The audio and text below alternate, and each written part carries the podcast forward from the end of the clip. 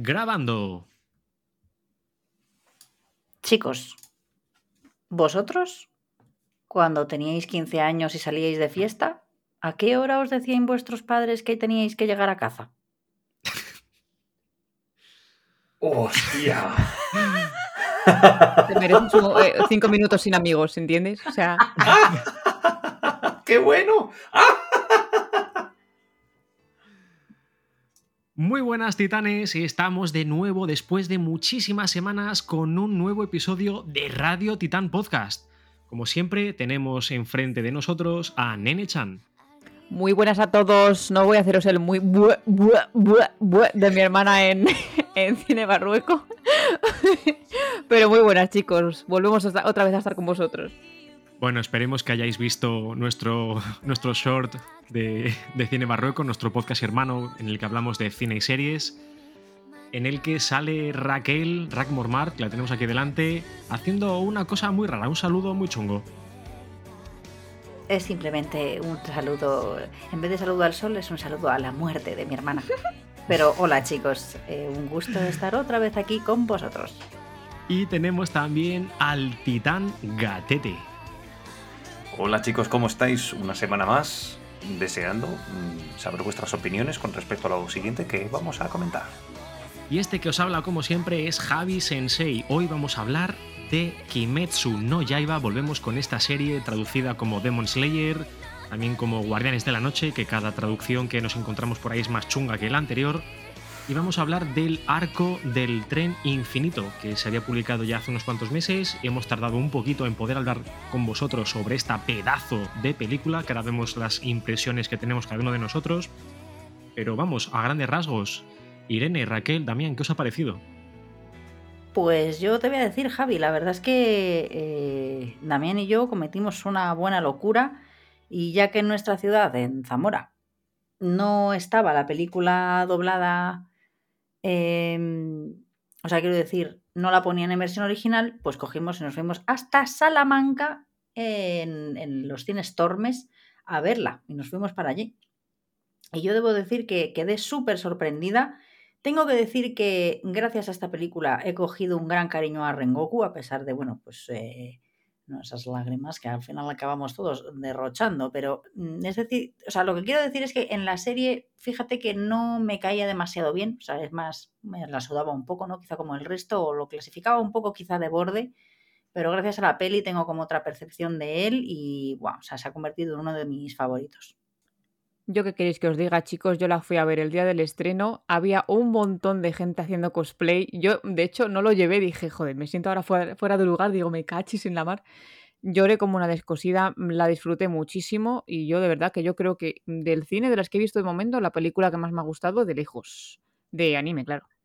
¿Crees, Damián, que con el tren infinito eh, se ha roto un poquito eso de que las películas de animación es como un complemento y casi casi como una ova? Porque cuando hemos visto películas de Pokémon o películas así de Digimon, es algo que realmente no afecta a la trama principal, pero parece que con Kimetsu, con, con Mugen Train, con el tren infinito, parece que hemos roto un poquito ese molde, ¿verdad? Sí, efectivamente. Mm, Yo me alegro mucho de que decidiera el, el- estudio llevar a cabo eh, hacer una película, que de hecho a mí me sorprendió el hecho de que quisieran hacer una película que abarcara un trozo del argumento principal. Yo al principio, pues lo típico, cuando dijeron, ah, además me acuerdo que me lo dijo Nene Chan, van a hacer película de Kimetsu. Dije, buah, ¿para qué la voy a ver? Pues como con Boku no Hero, ¿para qué las voy a ver si no me van a aportar nada? Y sin embargo, mm, fue muy grata nuestra sorpresa cuando vimos que iba a ser luego mm, parte del argumento de la segunda temporada. Y me alegro mucho, mucho de que hayan terminado con... O sea, de ver es- eso diferente, ¿sabes? No de, ay, van a hacer una peli, sí, muy buena animación, pero no me aporta nada, porque mm, los, los personajes que aparecen o que, ponen, o que mueren ahí en las pelis normalmente son personajes que aparecen y si tienen que morir, mueren ahí y luego te da igual y se te olvidan. Pero muy contento, muy contento. Me alegro de cometer aquella locura de ir a los cines de Salamanca, ir Bueno, volando. están y- cerca, están cerca. Sí, sí, pero, pero es verdad que fuimos con muy poco tiempo, entonces es verdad que conseguimos llegar y, y lo que, y comparto la opinión con, con Irene. Es verdad que nosotros a lo mejor no había gente haciendo cosplay, pero estuvimos muy contentos y bueno, yo el final de la peli llorando como un niño. Es que Damián, en Castilla la Vieja, esto de hacer cosplay de muñequitos nos cuesta bastante todavía, ¿eh? No sé todavía, si... todavía nada, ¿eh? eso no se lleva. cuesta, cuesta, cuesta. Bueno, pasito a pasito, chicos. Suave, suavecito. Yo os tengo que decir que a mí, yo la peli la vi también en el cine en versión, en versión traducida al castellano, cosa que, excepto la voz de Enmu, eh, uno de los villanos de esta peli, de las lunas eh, que nos presentan en, la, en el final de la temporada 1, que recibe muchísima sangre de Muzan para intentar aumentar, pasar de nivel. Em, excepto esa voz que me produjo un poquito de desazón, me gustó bastante todo, toda la película e incluso las, los doblajes al castellano. Eh, tengo que decir que cuando la volví a ver en, en Prime Video, que sabéis que la podéis ver legalmente allí, no seáis piratillas, Em, me gustó mucho más porque ya tenía un poquito eh, el hype un poquito más bajo y, pude disfrutar más de la película más objetivamente, no tan subjetivo como estaba al principio en el cine, que era todo emoción, era todo... Em, eso, muchísima emoción. Sí que tengo que deciros que después de haber visto la peli, después de haber visto la temporada 2 de Kimetsu, Em, me da la sensación de que Ufotable, el estudio de animación, que, ya sabemos que son de nuestros favoritos, que sabemos que hemos analizado otras cosas de Mapa o de, o de WIT Studio, Ufotable yo creo que está a otro nivel, aunque sea un, estudio muy pequeñito, pero yo creo que han sido un poco tramposos, porque es verdad que esta película forma parte de la temporada 2, pero claro, es que eh, lo único que te añade un poco de la temporada 2 es el primer episodio de la temporada 2, todo lo demás es la película. Y dijeron, sí, sí, en el, episodio final, después del sexto episodio, añaden cinco minutos más, pero esos cinco minutos son de créditos. O sea, ahí Fotable yo creo que ha sido un poco tramposillo y realmente lo que han hecho es vendernos una peli que yo la compro y, no me arrepiento para nada, desde luego. Pero es verdad que la temporada 2, el principio, los primeros siete episodios, excepto el primero, o sea, del, del 2 al 7, son otra vez la peli. O sea, hombre, no me lo quieras vender dos veces, que me has vendido la moto por un lado, y la gasofa, tío. O sea, no sé. Digo, yo creo que, no sé si a vosotros os, habrá parecido. Yo en mi cabeza pensé que el hecho de que volvieran a poner la película dividida por capítulos, yo creo que a lo mejor les ha servido a ellos como para terminar o para darle una vuelta a los episodios. No sé, que a lo mejor hayan, lo hayan utilizado como estrategia el volver a poner los episodios domingo tras domingo para ganar más tiempo. Para reenganchar no reenganchar, sino que a lo mejor los capítulos de la, de la segunda temporada, quitando, o sea, terminando lo del Mugen Train y luego empezando el siguiente arco, que a lo mejor eso del, esos del, del arco siguiente, que a lo mejor lo, lo utilizaran como estrategia para pulirlos. No sé si me entendéis. Sí, puede ser. Sí, sí, sí, para ganar un poquito de tiempo, ¿no? Sí, puede ser. Pues es que es muy extraño que te vendan la peli y luego, no, no, que mm, comienza la segunda temporada y es otra vez la peli y dices, vaya. Sí, pero al final son prácticamente dos meses más que ganan. es verdad. O sea que sí, sí, puede ser. Vale, que creo que tiene por ahí Raquel preparado una sinopsis que la hemos sacado de, de la web oficial de Kimetsu. Vamos a ver de qué va la peli y luego ya entramos a full con spoilers. Tanjiro Kamado y sus amigos del cuerpo de asesinos de demonios acompañan a Kyojuro Rengoku, el pilar de la llama, para investigar una misteriosa serie de desapariciones que ocurren dentro de un tren aparentemente infinitamente largo. Pocos saben que Enmu, la última de las lunas inferiores, también está a bordo de ese tren y les ha preparado una trampa. Irene, ¿qué te parecieron los dos primeros villanos masillas que se carga eh, Rengoku con un solo movimiento cada uno. ¿Te acuerdas de ellos? ¿Hay algo que decir de estos dos masillas que no valen para nada? A ver, sinceramente es que, a ver, todo lo que haga Rengoku para mí va a ser superior, ¿no? Eh, vamos a darle protagonismo porque se lo merece. Pero la verdad es que, o sea, no me acuerdo de exactamente la respiración que es, ¿vale? Pero vamos, que todo lo que hace Rengoku, al menos nos han puesto ahí un poquito más en los capítulos del, del anime, digo, maravilloso. Pero bueno, en la película yo ya con lo que hace, yo ya es suficiente. Pero oye, lo de no tener que esperar una semanita para tener cada episodio, oye, cremita. Porque yo ahí no me había leído el manga, luego ya tuve que caer porque dije, no me puedo quedar aquí.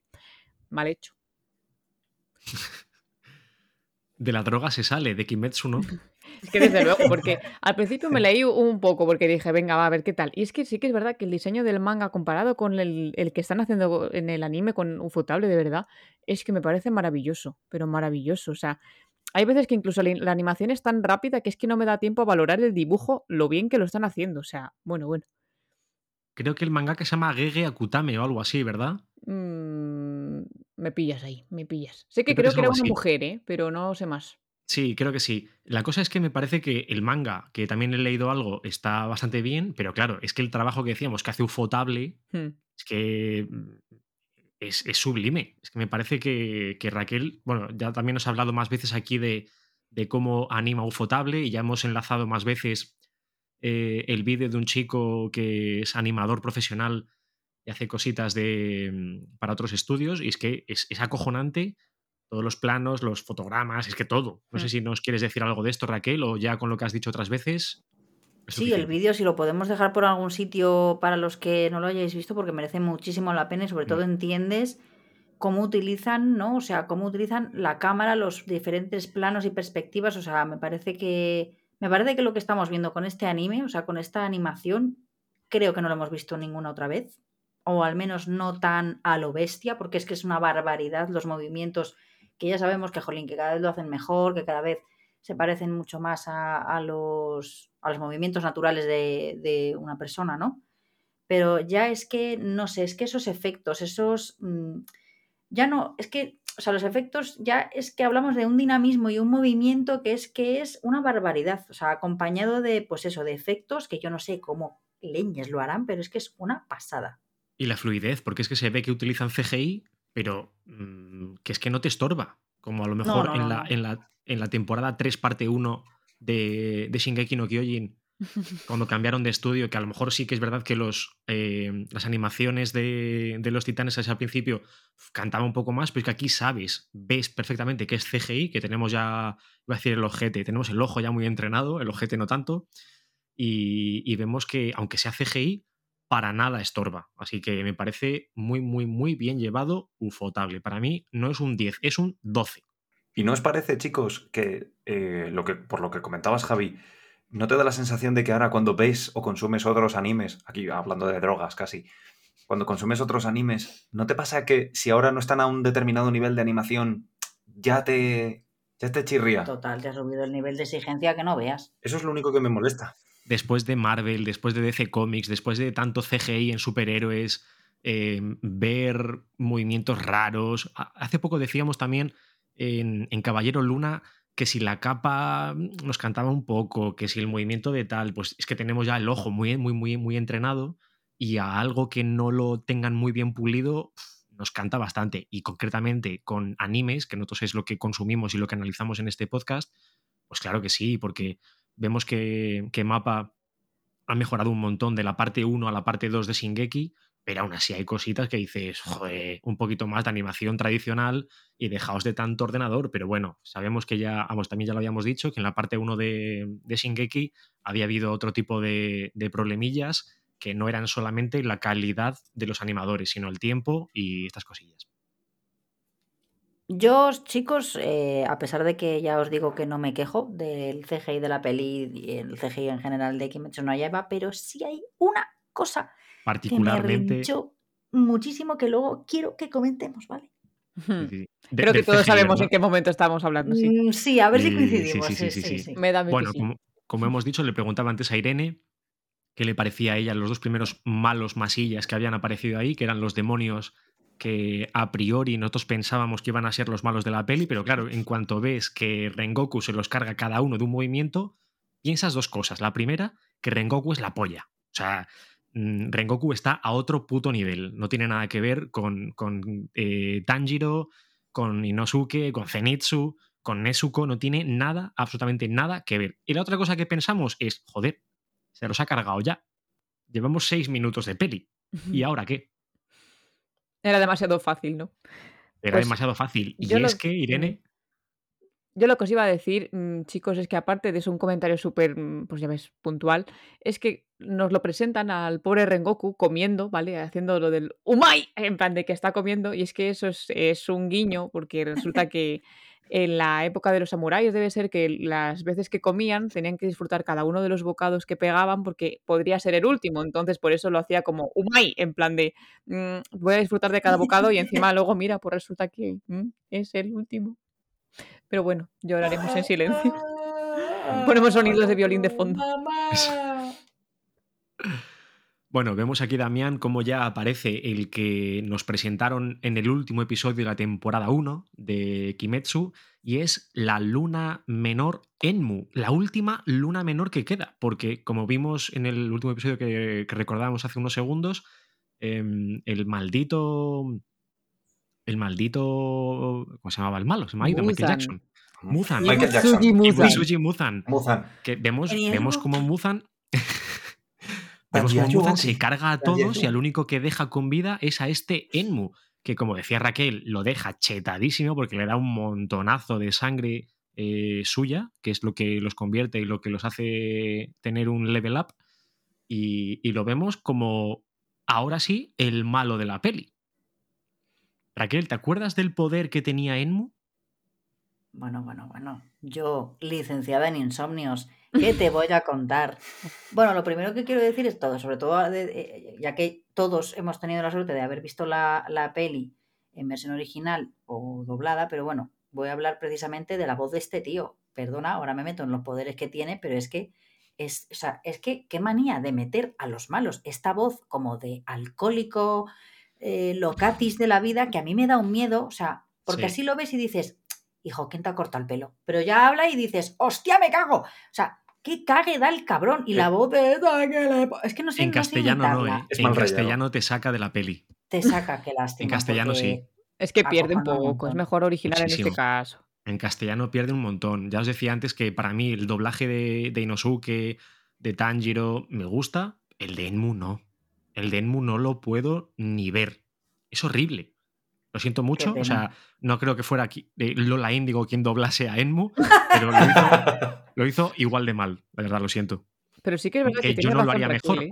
Maluma. Maluma. Sí, yo no lo haría mejor, pero lo hizo muy mal. Que Raquel tiene razón, es verdad que hay veces que no, bueno, no sé si en concreto en este anime, es verdad que hay X personajes, incluidos los de la nueva temporada que no voy a comentar todavía, porque ya lo comentaremos en otro episodio. Hay otros personajes que, de otro. que es que hay dos personajes que han añadido más, que es que la voz, que solamente con cómo hablan, es que ya te transmite como terror, como miedito, es como ostris, o sea, el poder del diseño del dibujo más eh, la voz, es que hace ahí un, un plus que vamos. Y también tengo que decir que el detalle de, de llevar, ¿no? Precisamente, pues digamos, su clasificación en el ojo, a mí eso me flipa, el Mm. que tengan como, o sea, que tengan como esa mirada perdida que al final eso te, te genera, no desconfianza, pero como que te aísla un poco de personalizar y empatizar con esa persona o con ese demonio y, te da más mal rollo. Excepto pero bueno, Tanjiro. que... Sí, Que Tanjiro Que lo- empatiza con todos. pobrecito mío. De más. Empatiza de más. Eso sí. Lo que iba a decir respecto a los poderes, Javi, que me preguntabas, pues la verdad es que, eh, igual que te digo el pavo está tocheto, pues está bastante bien. O sea, me mola mucho y me parece que es súper cruel. O sea, creo que es eh, una barbaridad de cruel. O sea, lo de la mano me da un mal rollo que te mueres.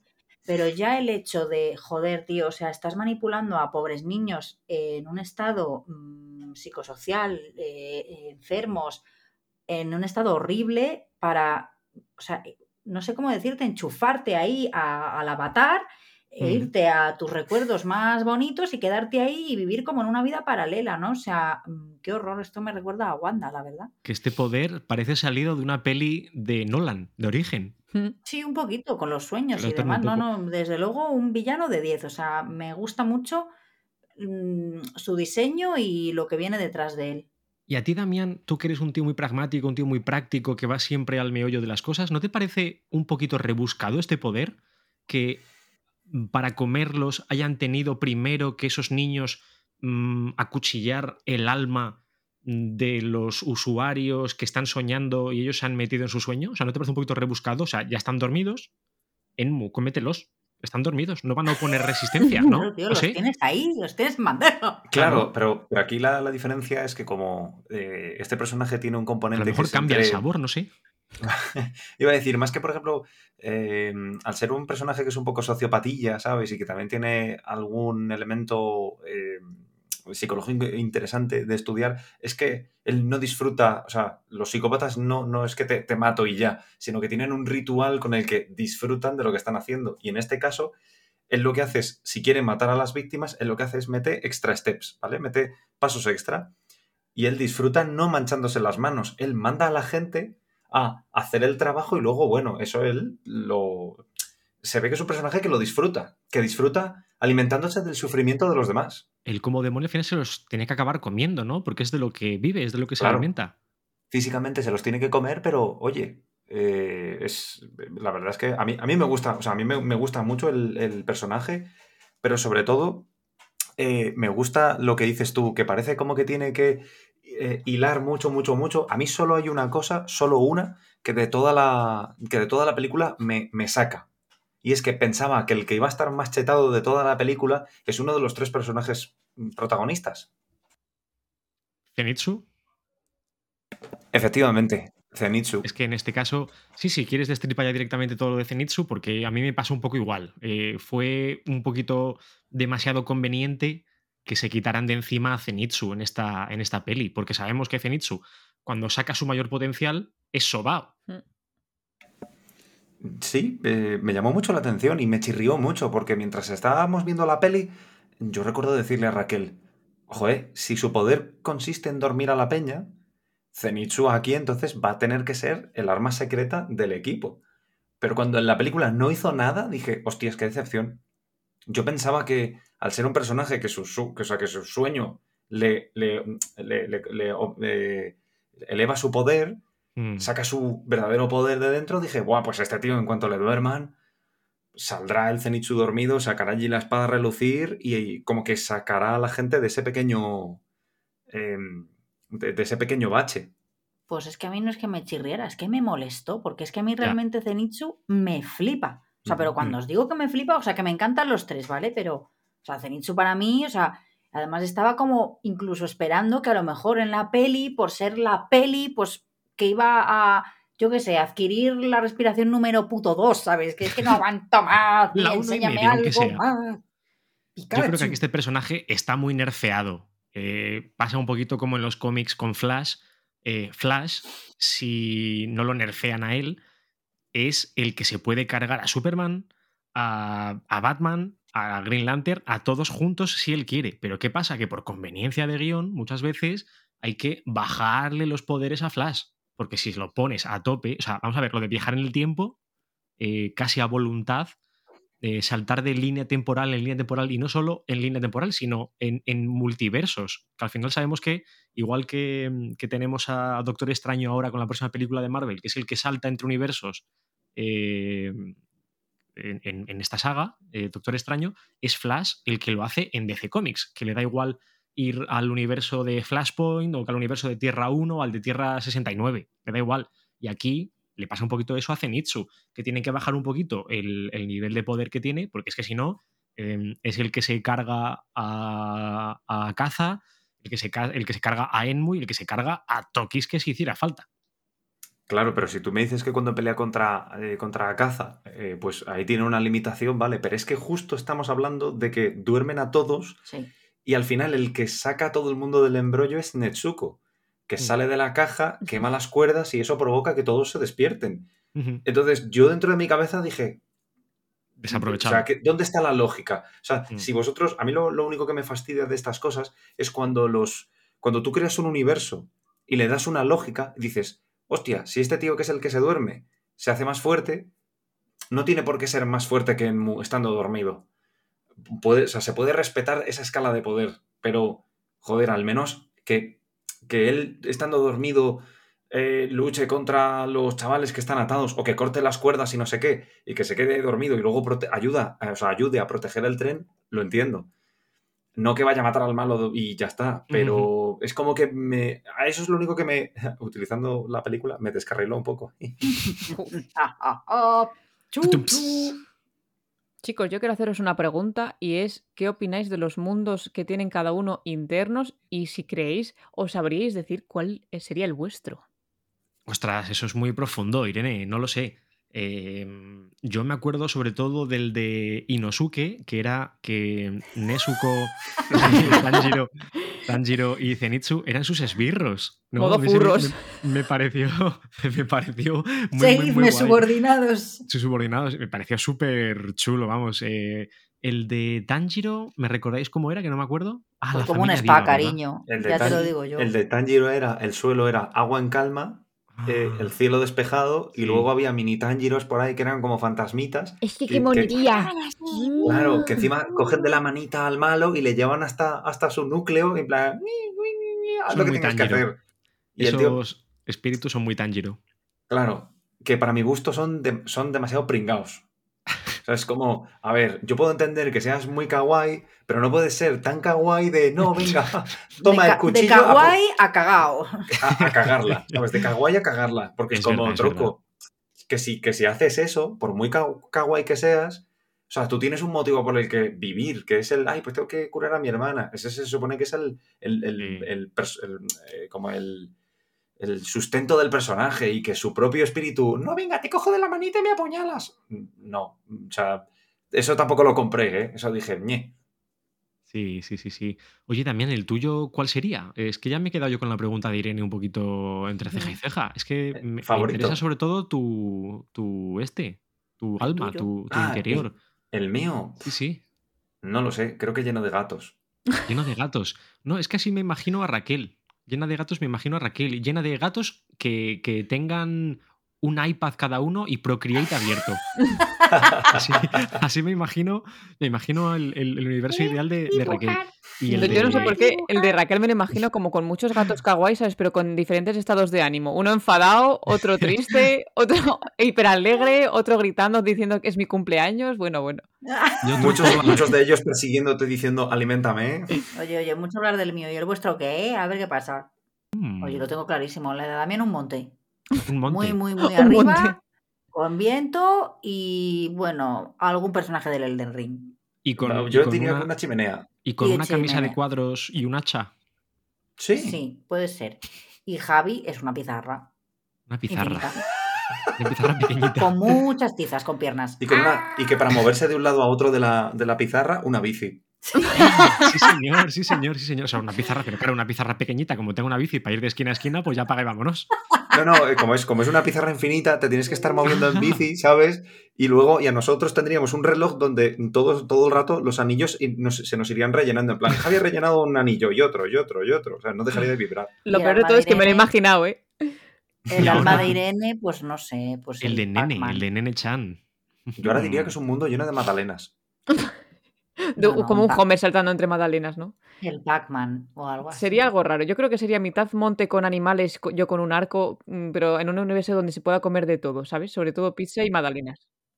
Bueno, chicos, yo quiero ir al turrón, como quien dice. ¿Qué opináis de Tanjiro teniendo que despertarse, mm, sacrificándose a sí mismo para despertar del sueño? O sea, mm, por favor. Sé que me he ido a cajón, pero es que es importante. Pues esto me parece quizá la parte más chunga y más dura a la vez de la peli.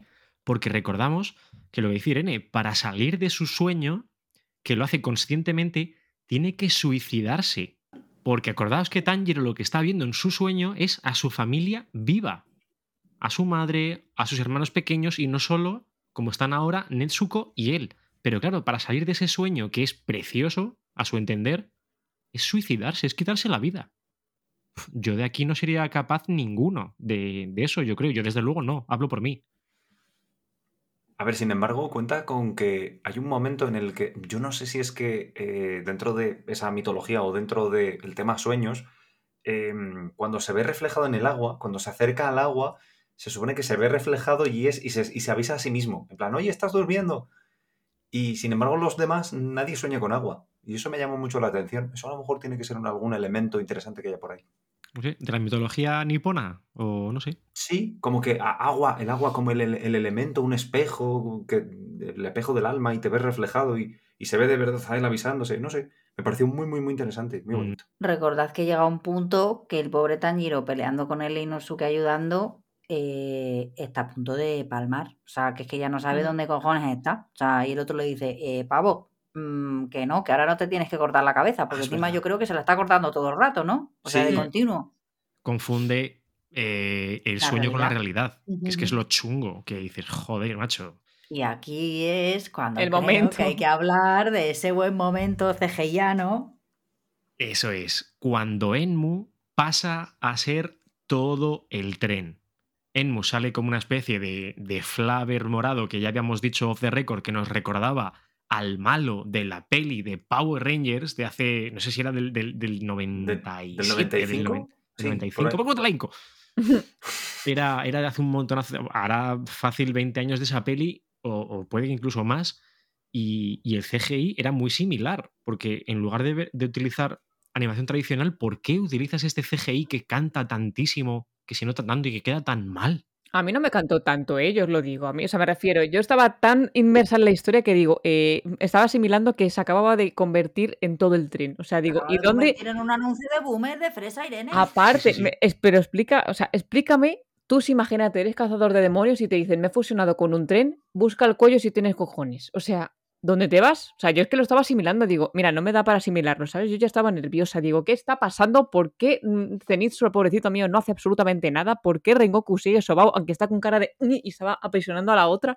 Digo, por favor, eh, es que, ¿por qué nadie hace nada más que la otra diciendo, eh, Tanjiro, despierta, vamos? O sea, por favor.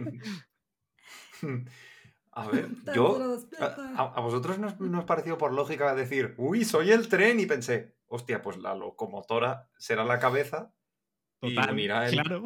Y, uni- y eso será el cuello, ¿no? Como yo es que lo pensé fue. de cajón y todos, Dios mío, no sé dónde ir. Y yo, pero sois, sois retrasados. O sea, en Claro. primero de demonología no lo estudiáis o qué. Hombre, claro, y el vagón restaurante es el intestino grueso.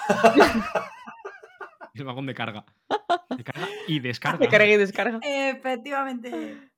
No sé, yo es verdad que, que me parece bastante, bastante evidente, pero bueno, no sé. eh, los japoneses son muy cuadriculados. eh, pues no lo sé, no tengo ni idea. Tengo que buscar por todos los lados. Bueno, pues a lo mejor sí que era más fácil de lo que parecía, chico. No sé, lo que dice Damián. mm. No sé. Pero lo que decía Irene, que al final, eh, a ver, el momento CGI, no sé, yo de repente ves todo dibujado, mm, nada, mm, con detalle y con- no sé, y de repente te meten ese moco morado hecho ahí con... me sacó. Uf, Sí, sí, sí. a mí eso fue un cantazo que flipas. Me recordó mucho a los titanes el- a partir de la... No, los titanes de la cuarta temporada de Shingeki no Kyojin, que ya lo abarcaremos.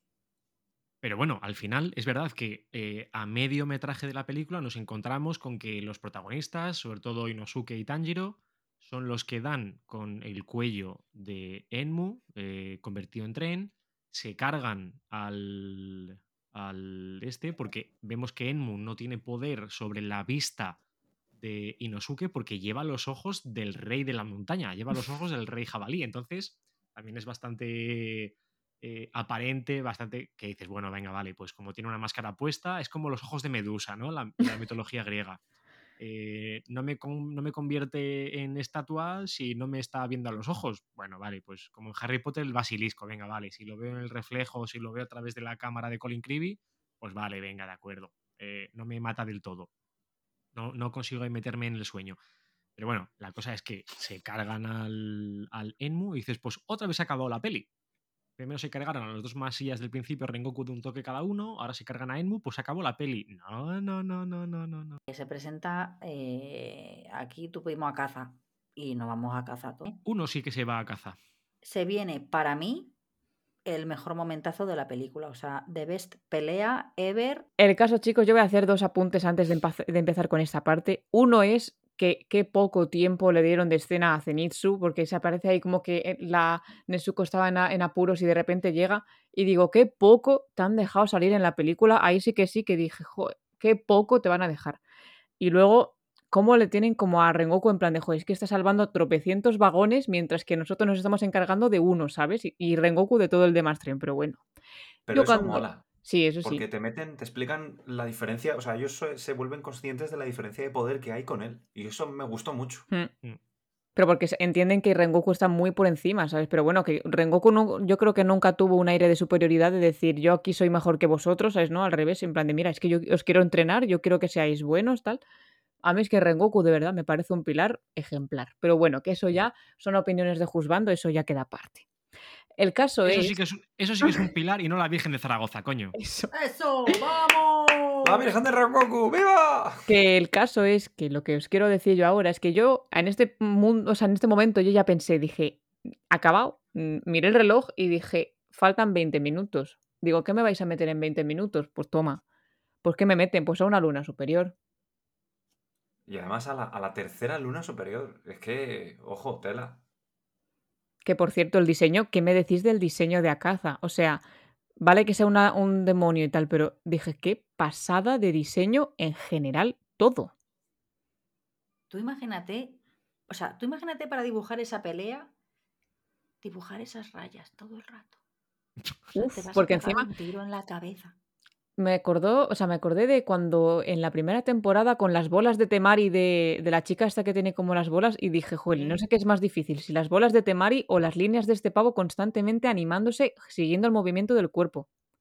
Te ¿Tú voy a crees, Raquel, desvelar como cosa. dibujante Si- profesional, que es la parte más difícil, la- las rayas de la cara y del cuerpo? O, o es que al final, claro, yo, yo veo los movimientos y me parece relativamente sencillo dibujar las marcas, no sé, me, me parece mucho más complicado el resto de movimientos, de las respiraciones de Rengoku, no sé. Sí, pero Javi, tú date cuenta que al final todo lo que vaya acompañado del personaje, es decir, su pelo, su capa, el botón, eh, o sea, todo tiene una perspectiva y al menos una capa, digamos que está fluyendo con el aire y es como más fácil, pero, o sea, yo si tuviera que, imagínate, mm, yo qué sé, eh, si tuviera un tatuaje de una gamba en un brazo, tienes que hacer esa gamba 300 veces de diferente postura, ¿entiendes? Pero al final es una gamba ahí puesta. O sea, no sé si me estoy, me estoy explicando de culo, pero No, no, me te entiendo, te entendéis, entiendo. ¿no? Sí, que, por ejemplo la capa, la capa sirve para ocupa- o- ocultar detalles. Y sin embargo, las rayas sobre la piel tienes que dibujar No, no, este el brazo personaje, y este la puta piel. personaje, si decidierais poneros a dibujarlo, os pegáis un tiro, ¿eh? De verdad. Pero pasa algo parecido con los jaorís de patrones de, de Tanjiro, imagino, ¿no? Que también tiene que tener perspectiva, no puede ser siempre eh, simplemente el cuadradico de frente, sino que también tiene su perspectiva, ¿o no? ¿O esto no es lo mismo? Mm, sí, yo creo que yo creo que sí, pero a mí, por ejemplo, bueno, a me mola. que sea geométrico es más fácil, no sé. Sí, a ver, sí, porque al final coges la perspectiva y, el- y vas siguiendo el patrón. Pero es que, por ejemplo, las líneas de este señor. Es que, por ejemplo, el tatuaje, hay zonas de la mano donde no tiene tatuaje y zonas donde sí. O sea, los dedos los tiene tatuados, pero luego lo que es el exterior de la mano y el interior de la mano no las tiene tatuadas. Entonces, cuando cierra Mm. el puño, tienes que pintar los dedos, pero cuando los abre, tienes que no pintarle la palma de la mano. O sea, es que es muy complejo a, a nivel artístico, yo creo. Vale, imagínate, Raquel, que eres tú el encargado de animar a, a Caza. O sea, eres un trabajador de Ufotable y te toca, te toca animar a este pavo eh, toda la peli, tardas un mes y te van a decir, como buen trabajador que eres, "Eh, Raquel, te vamos a pagar 900 pavetes por animar a este tío. ¿Aceptas o no? 900 pavetes, Javi. Sí, En esa pelea. sí. ¿Con esas rayas? Sí. Le le quito las rayas. Digo, sí, pero sin rayas. Sí, pero siempre. Te exigen las rayas. ¿Cuánto cobrarías por animar a ese pavo? Buah, yo que sé lo que cobra un animador, Javi, pero. ¿Tú por cuánto aceptarías? Vamos a hablar de, de pasta, venga. Del parné, del parné. Dinero en el banco y relaciones sexuales el último mes. ¿Cuánto tiempo tendrías que dibujarlo? O sea, ¿cuánto tiempo que crees no que es la sé. animación de la pelea? ¿20 minutos? No, menos. 15 minutos. 10 minutos. Es que- 10, 15 es que- minutos. No, no creo que sea que- más. No sé cómo deciros, es que cobraría por horas, pero es que no sé cuántas horas llevaría eso, o sea. Pero vamos, 20 pavos, Nada, 25 Por horas, por horas no, por horas no. Trabajo final. 3.000 pavos. Cada ci- Para que se eso lo sería el ¿eh? equivalente No le a estáis viendo el careto, pero se lo está mil pensando pavos cada mucho, 5 ¿eh? minutos. O sea, serían mil pavos cada 5 minutos de, de los 15. Claro, claro. Pero también Me piensa que parece son poco, pero 24 bueno, fotogramas sí. por segundo. Me parece poco, pero sí, sí, con que aparezca mi nombre, no pasa nada. En los créditos finales. En un segundito de esos hay 24 imágenes que pintar. Es verdad que son 15 minutos, pero cada segundo son 24 frames. Si Eh, nos está joder. escuchando algún animador, por favor, que se ponga en conta- en contacto con nosotros y hablemos de cifras aquí en directo, por favor. Bueno, Bueno. pues chicos, yo voy a hacer un inciso otra vez para variar, porque es que, ¿cómo no hablar de Rengoku? Sé que estoy adelantándome a acontecimientos que veremos, no sé si en el episodio siguiente o en el siguiente, mm, no voy a anticipar todavía que vamos a hablar después en Radio Titan Podcast, pero me sorprende mucho la diferencia de este pilar diciendo, no, yo peleo solo, a lo que veremos en la siguiente temporada de, no me importa que peleéis conmigo, ¿sabes? O sea, como que la diferencia de personalidades de los dos pilares me parece súper mm, importante. Pero yo creo que aquí, Irene, es verdad, o sea, sé de lo que hablas, mm, me gusta muchísimo también el de Tengen Uzui, pero creo que no tiene nada que ver una situación con la otra. Porque aquí, en el caso de Rengoku, me parece que le pide que no interfieran precisamente por eso, porque lo único que van a hacer es dar por culo. Porque no, no, no pueden competir, ni muchísimo menos, ni Nosuke ni Tanjiro, no pueden hacer nada eh, con. con eh, A caza. con la caza. O sea, es imposible. además que mola un montón que ellos sean conscientes. Mm. De decir, además, como que su instinto dice, es que como nos metamos, hay una probabilidad gigante de morir. ¿Vosotros pensáis que Rengoku antes de empezar la pelea sabía que iba a morir? Yo creo que no. Yo también creo que no. ¿Lo acepta? Puede que lo acepte como, como un tío que sabe que su trabajo es mm, bailar con la muerte cada vez. Pero creo que no, creo que no lo sabía ni a tiros, claro que no, no, no, no. Y ya aquí casi llegamos al final de la peli, lo que acaba de anticipar Irene, que es la muerte de Rengoku. Eh, yo creo que, eh, como decía hace un momento, Rengoku no lo sabía y yo desde luego no me lo esperaba para nada. Tenemos, ya, hemos hablado Damián y yo muchas veces off the record del síndrome Dragon Ball, ¿no? Que al final la carga dramática de, de esta gente que sabes que si, si se muere uno, da igual, porque van a recuperar las bolas de dragón o lo van a revivir de alguna manera o va a volver a la Tierra en forma de ángel con una aureola en la cabeza y aquí no va a pasar nada. Y claro, a mí me pasaba eso y digo, "Ah, seguro que no muere. Y si muere, resucita. Pero esto se acerca más a Juego de Tronos que a Dragon Ball. Y vemos como si Rengoku muere, se muere bien muerto. Y Javi, estoy contigo porque a mí, o sea, quiero decir, me dolió su muerte y yo creo que aún seguimos muchas de luto. Voy de negro, por si no lo sabéis. Eh, pero bueno, lo que quiero decir es que, Jolín, estamos muy cansados ya, ¿no? De no tomarnos en serio algunos animes precisamente porque no nos muestran dureza o no llevan a cabo ese realismo de, de decir, joder, es que aquí la peña puede morir, coño. Y eso te hace sentir verdaderamente miedo y al final yo creo que incluso te atrapa más la historia, porque suceden este tipo de cosas que es que tienen que suceder. Y es que al final, en los animes lo que dice Javi, si no tales, resucita, si no resucita, no sé cuánto, si no viene la hermana, o sea, jolín, y, y al final que esto acabara así, o sea, nos duele mucho, pobrecito mío, pero fue un final de la leche. Tenía que ser así. Tenía Pero que ser así para que los personajes protagonistas tengan un cambio en su forma de ser y el Claro, personaje claro. crezca. Tenía que ser así. Pero y sobre todo la- el momento de, de, no sé, de atravesarle el pecho y hacer fuerza con el abdomen para que no salga el brazo. Es que yo creo que eso no la metió nada a nadie, pero yo en el cine hizo que se me pusieran las uñas, mm, o sea, los pelos de, punto y, y de, de punta y agarrarme a- con las uñas diciendo, ojo, que le atrapa para que el sol haga su trabajo. Y a puntito. Y, uff, ¿Por qué poco? ¡buah, qué tensión! Qué lástima. Y luego eh, el Tanjiro que va corriendo y le dice lo de que es- eres un cobarde, que vosotros encima jugáis con ventaja, que jugáis en la noche. Claro. O sea, la charla que le da Tanjiro cuando está huyendo el otro y le lanza la espada, que bueno, ya vemos que luego le cae bronca por ello, pero bueno, ya lo Sí que son comentaremos. hijos Es que al fin y al cabo son niños de 14 y 15 años, que es que luego lo piensas y dices, "Mm, lo que no sé es por qué los japoneses se empeñan siempre en meter protagonistas de 14 y 15 años, que encima yo creo que ahí están más inestables Para que yo que que sé. sepan lo que es la vida. No, sí, Porque ya. son- bueno, yo creo que esto es, es evidente que los shonen al final como, como Shingeki, porque al final Shingeki no deja de ser un, un shonen, al final está enfocado, está dirigido a público, eh, el- lo que es el joven adulto de la literatura, Mm. eh, como tipo Eragon, tipo... Uy, eh, Eragon. Bueno, pero estas cositas ya sabéis que... Un que libro que no me he leído. broma, broma interna, ya os lo explicaremos si pagáis en Patreon. Em, La cosa es que es para empatizar más con un público, pues eso, de, de la edad que representan los personajes. Yo creo que no es, no es más que eso, porque al final sabemos que un chaval de 14-15 años, eh, salvo en Myanmar, eh, no van con una espada por ahí matando gente. No, no es, no es así. Pero bueno, os iba a preguntar ya casi para ir acabando, que llevamos ya más o menos 40 minutitos, un poquito más. Escena favorita. No digáis todos, por favor, la pelea de Akaza contra Rengoku, porque esa no la sabemos ya, que es la escena favorita para todos. Ujú. Raquel, cuéntame, a ver. Jo, pues me tengo que poner un poco moñas, Javi, pero es que si no, no sería yo. A ver. Mi escena favorita de la peli, sin duda, es, aparte de cuando está eh, Tanjiro con su familia, que me pone bastante ñoña, pero es en el momento en el que sale nuestra querida Netsuko, con ese moñito, la vemos sin su Sin el bambú. sin el Mm. bambú, sin su bozal, iba a decir la pobre mía. Y encima la oímos hablar. Y entonces para mí Y no eso solo fue top. gruñir, Claro. La oímos, y la oímos hablar con esa vocecita que tiene que es monísima y cómo los hermanitos se quieren. Pero yo me quedo con eso, con la escena en la que además es que sube la cámara de- desde los pies hasta, hasta la cabeza de Netsuko y dije, "Mm, ya está, mm, os quiero a todos. Yo si queréis os digo la mía y es que a lo mejor soy muy pesada con Rengoku, yo lo sé. Pero No la escena, la escena en la que le dice a Tanjiro, oye, dale este mensaje a mi padre, que luego vamos a a conocer cómo es realmente su padre, que ya te quedas con cara de...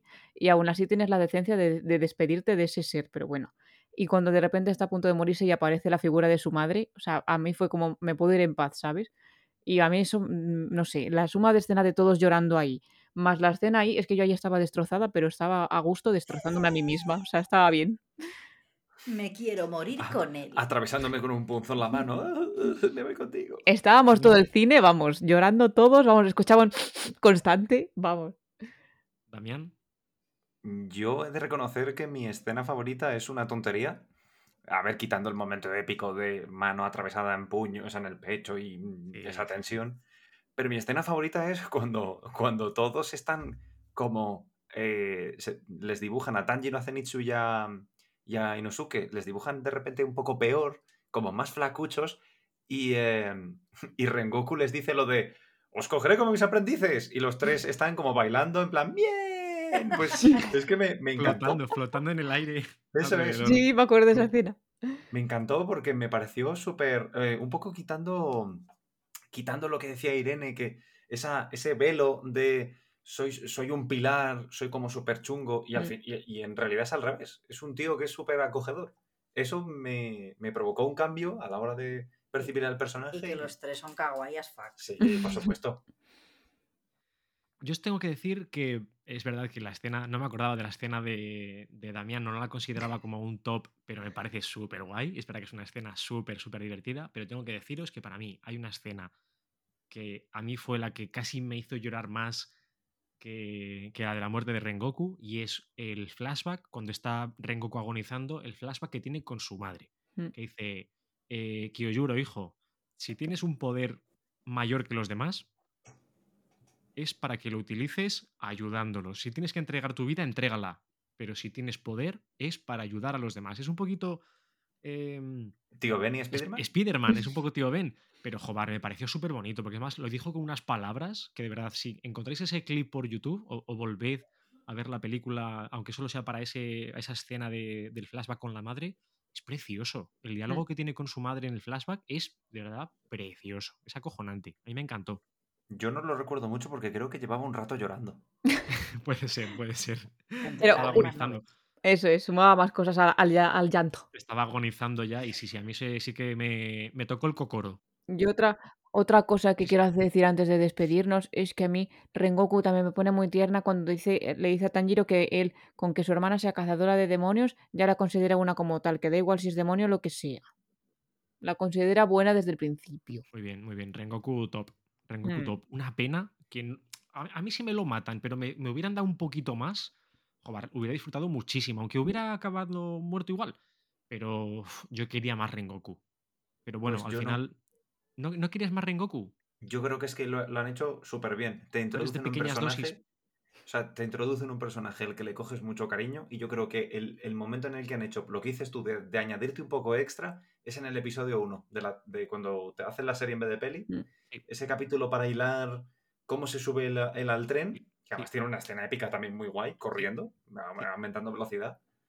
Y en el momento en el que le matan, dicen ya. Y yo dije, fenomenal. Y espero que en el futuro Mm. no me estén metiendo miles de flashbacks de cosas que yo no sé si son verdad, de personajes en plan, no, Rengoku era muy majo. No, es que se ha muerto y ya está. Y alguno lo menciona, pero punto. Sí, en lo la, temporada, cagas. en la temporada del Distrito Rojo sí que tendremos algún flashback Hmm. de Rengoku, pero yo creo que muy bien llevado. Pero bueno, ya llegará el momento en el que hablaremos de ese arco. Y chicos, qué ganas que, de que llegue el día en el que podamos decirnos a lo- los unos a los otros, bueno, ¿y cuál es tu pilar favorito? Y poder responder solo uno. Va a ser Rengoku. ¿Por qué van a Igualmente va a estar ser Rengoku. muertos? Pueden estar Rengoku, muertos, pero habrá que elegir uno. El de mi hermana no es Rengoku, de momento es Cocho. ¿No? Femenino sí, porque yo reconozco que a la chica de esa del amor no la soporto. No caso yo, no. Bueno, pues me me consta que en temporada Buda. 3. Me consta que en temporada 3 va a ser protagonista.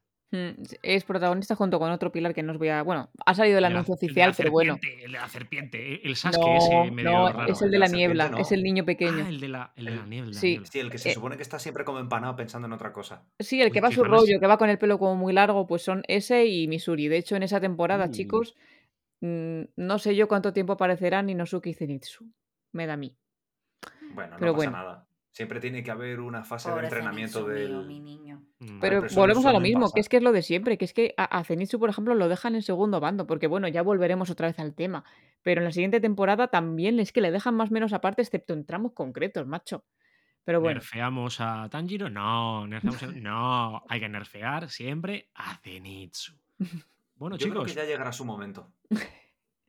bueno, chicos, pues yo creo que con esto ya llevamos cerca de 50 minutillos hablando de Kimetsu no Yaiba Mugen Train, el arco del tren infinito, que nos ha parecido a todos top. Si tuviéramos que poner estrellitas sería 5 estrellas, si tuviéramos que poner una nota numérica sería un 10.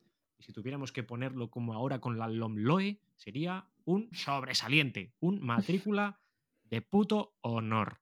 Acojonante película, muy bien todos los que hemos hablado de, de este episodio. Esperemos que os haya gustado muchísimo a todos, tanto como nos ha gustado a todos. Y recordad que nos podéis seguir escuchando en Apple Podcast, Google Podcast, Spotify, Evox y desde hace muy poquito también en Amazon Alexa. Se lo podéis pedir a vuestros altavoces del señor Jeff Bezos. ¡Uh, bravo!